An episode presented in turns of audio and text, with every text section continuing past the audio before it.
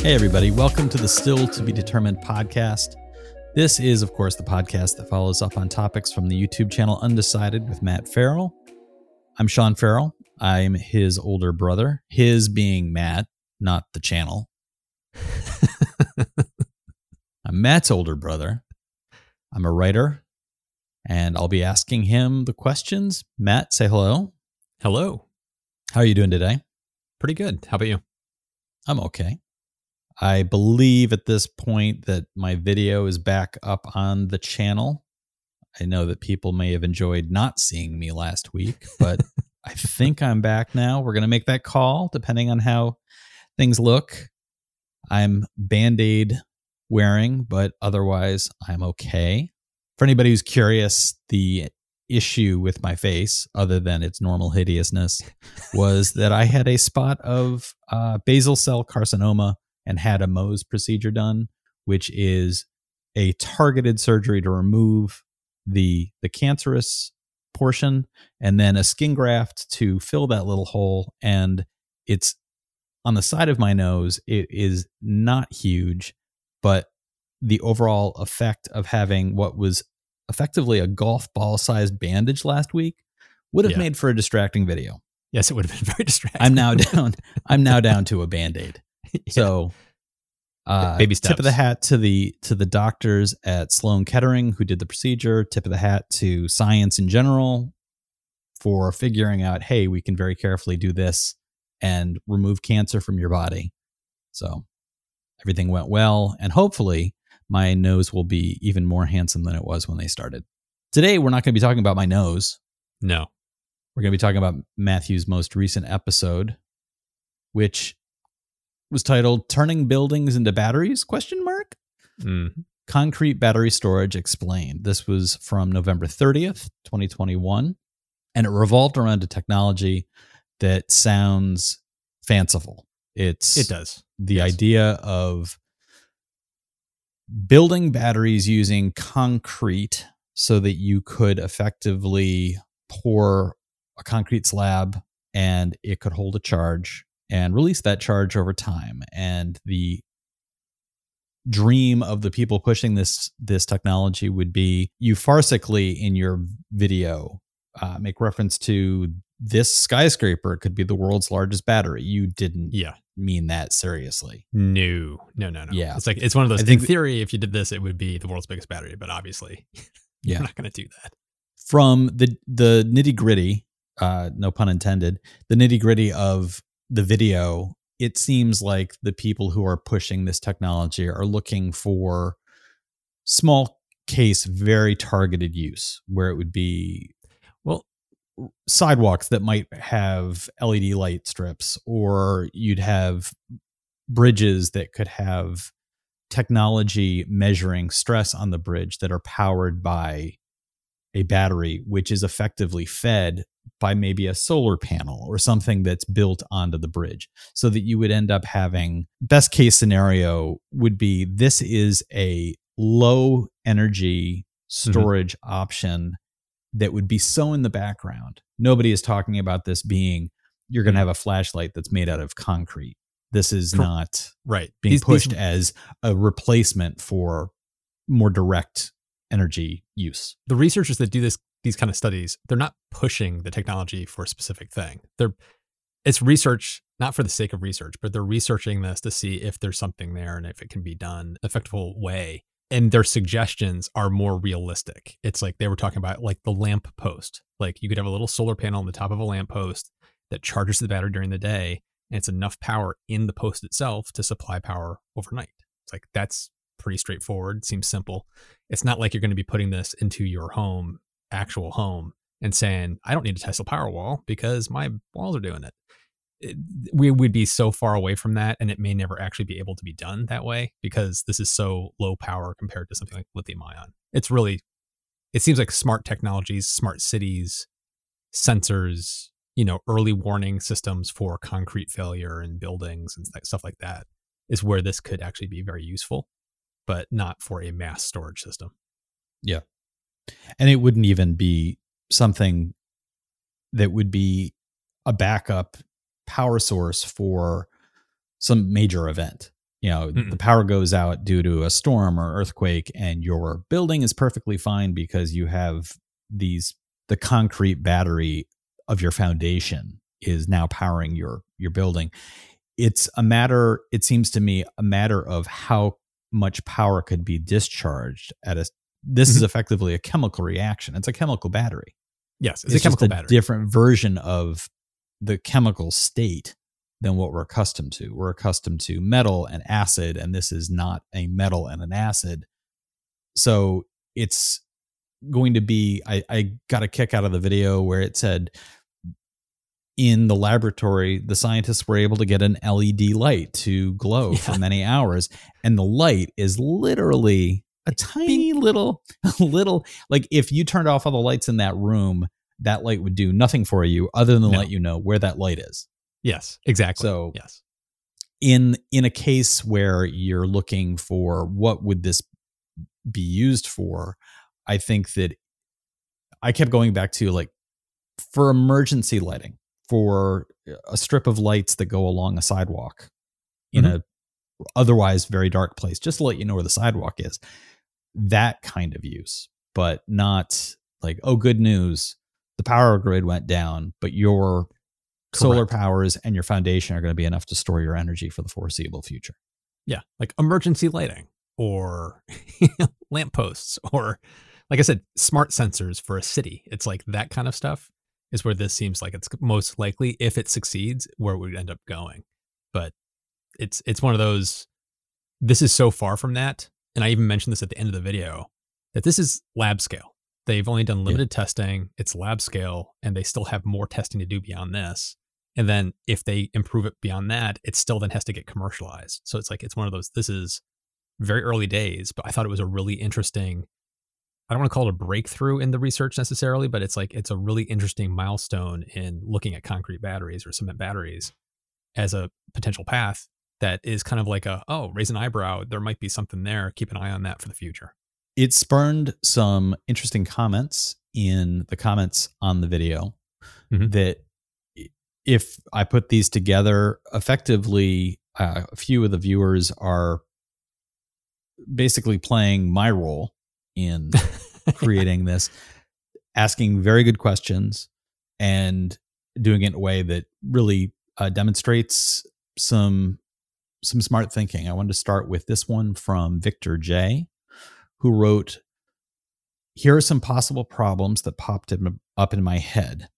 And I just want to run some of these by you. And if you don't know because of the technical Yeah. aspects of this that are beyond you, obviously we just jump past it. But some questions include how much does it complicate the cement pouring practice that's currently in use? that's the thing where it's like i have no clue. And main, main reason is this is being done in a lab in a very controlled setting. And sometimes when the researchers are doing this kind of study they're not necessarily thinking 10 steps down the road of now how are we going to actually make this? It's more of a academic exercise at this point. So i have no clue how it would affect the actual pouring Right. exercise down the road There was also the question of how do the anodes, cathodes, and additional add ins to the cement affect the structural integrity of the cement?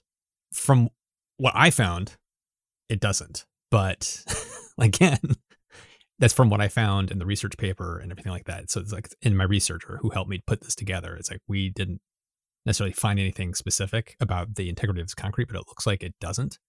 Mhm. But that's a question I'd want to ask too and find out. But that's the kind of stuff that would come in future iterations and and future tests. And then the last two questions I think are very interesting. And I can't imagine that there's been any research in this vein yet. But the question of what happens during a critical failure of one of these batteries? Do you have a situation where the concrete effectively could maybe degrade at an accelerated speed? Or is there the potential for something like the leaching of a hazardous chemical or something coming out of it that would be a problem?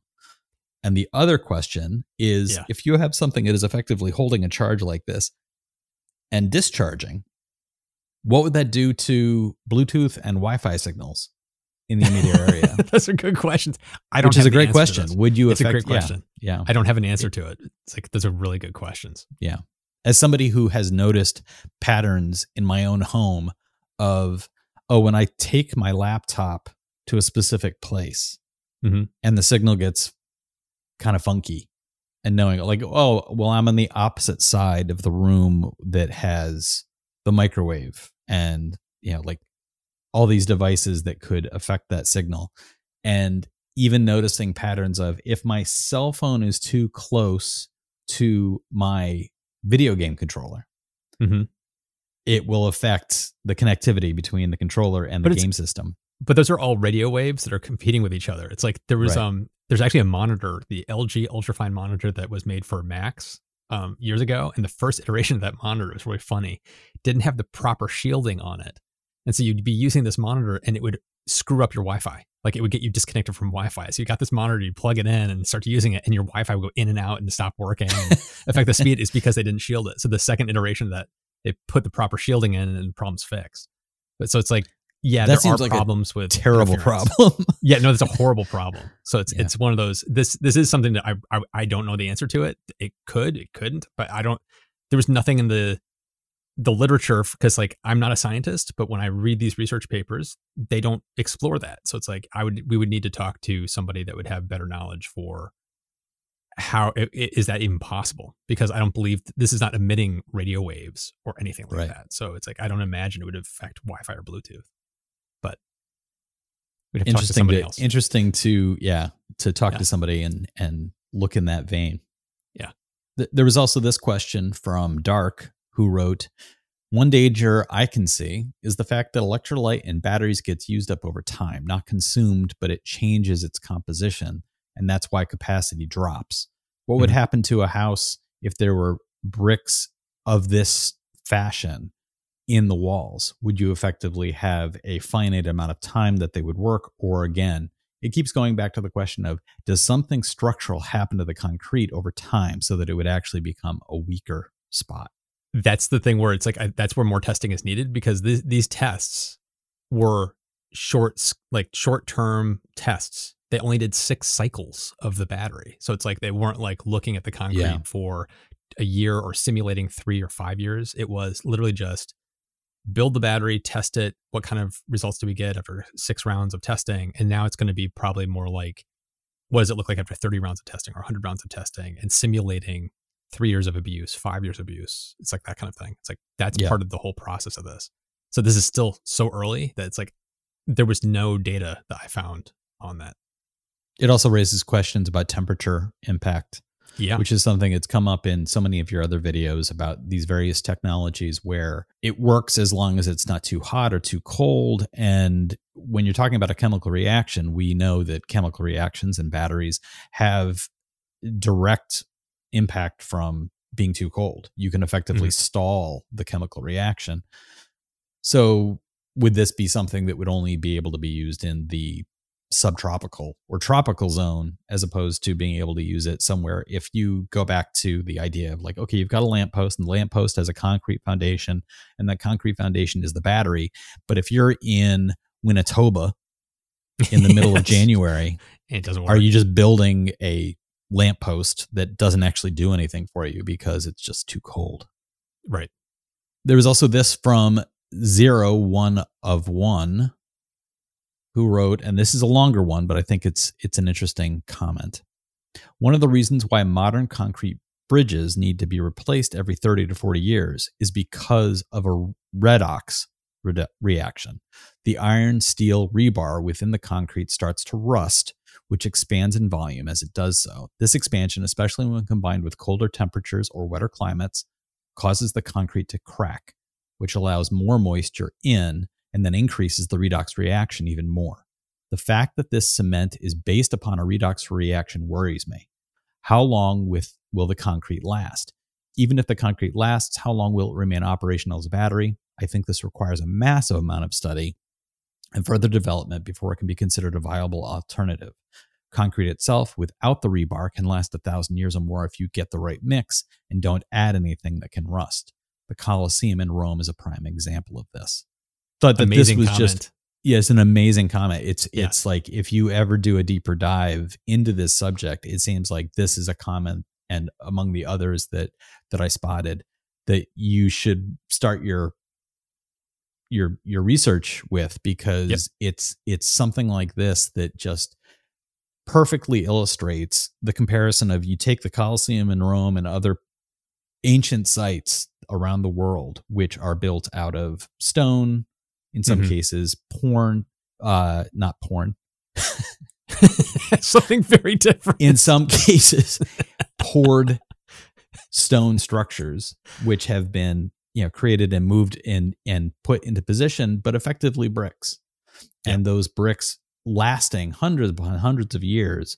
But as is pointed out at the beginning of the comment we have to replace modern bridges. And the reason for that is because of this kind of reaction which is the very key to the battery charge that is being talked about. So it really does create the question of are you looking at a technology which is self-defeating? Is this yes. does this ultimately land in the in the area of being a completely academic exercise? And really very fascinating that they're able to say look we've we've held a charge. We're able to power this light from this brick. Mhm. but would the very aspect that creates the storage and the ability to release that charge doom that brick to a life cycle of a handful of years? It's really That's- it's really interesting that's what that's where I brought up the the comment of it's this is early days. It's like there's still more testing that has to be done, but this is one of those. The study caught my eye because I was like, oh, this is interesting, and it's one of those. I've been recently starting a new series on my channel, which is just called revisiting, and so I'm kind of going back to topics I talked about a year ago, see how they're doing, and I'm going to be doing this on a more frequent basis now. And so it's like this is the kind of thing of this caught my eye in a year. I'll probably come back and revisit this and do a deeper dive on it, see where it's gone, what hasn't gone, if it's fizzled out Yeah. because they discovered something like this. So it's one of those. This is more of me just raising awareness of, hey, this is a cool piece of news that came out. Let's keep our eye on it. So I definitely want to revisit this at some point in the future.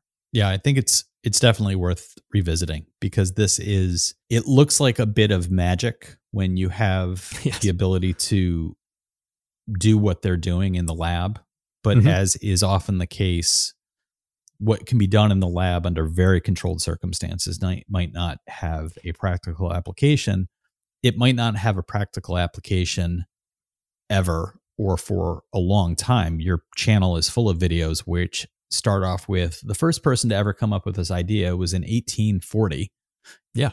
Yeah, the, it it doesn't it doesn't mean that this will never have an application, but the fact that it's such specific conditions at this point, I think it's very early days and you know, tongue in cheek, you say like, "Oh, this building would be the world's biggest battery," Mhm. but you know, the reality is we're not looking at the next five or ten or even fifteen years of anybody saying, "I need to plug my house into my house."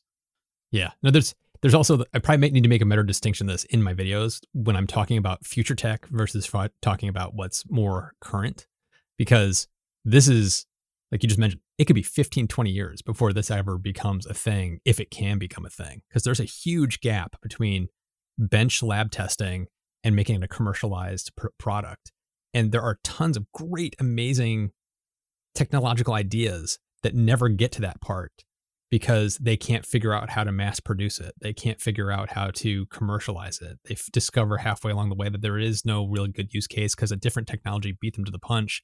And now they're kind of like, it's kind of pointless. It's too expensive. Whatever it is, it's like so many products fail in between that lab and commercialized product space. So it's like th- this may never happen. it may Yeah. never go anywhere. But it's one of those, it's interesting. And cement batteries are not new, but th- what their advancement is, is new. And so it's kind of like raising an eyebrow of, oh, there might be something here again. So let's keep a clo- close eye on that. Yeah, definitely worth checking out in the future and revisiting. Mhm. So, to the listeners, I'm curious. This is probably not the only tech that Matt has talked about that deserves a revisit. I'm curious to the listeners what of Matt's previous videos would you like him to go back and take another look at and provide an update and maybe examine has there been progress or have things stalled or has it turned out that what was there has just kind of Evaporated. stood still and there hasn't been a whole lot of development one way or another. Let us know. You can find the contact information in the podcast description, or you can, if you're on YouTube, just scroll below this video and leave a comment there. Don't forget there are ways to directly support the podcast. You can visit stilltbd.fm and you'll see the support the podcast link. Or if you're watching us on YouTube, and again, my apologies for the band aid, we have a membership button. It's the join button, and you're able to provide us support directly there. We do appreciate whatever kind of support you're able to give, whether it's just listening, subscribing, and sharing this with your friends. All of that really does help the podcast. The podcast helps the channel, the channel helps Matthew, and then Matthew uses still images of me holding bagels over my face in place of my bandaged face. we'll talk to you next time, everybody. Thanks so much for listening.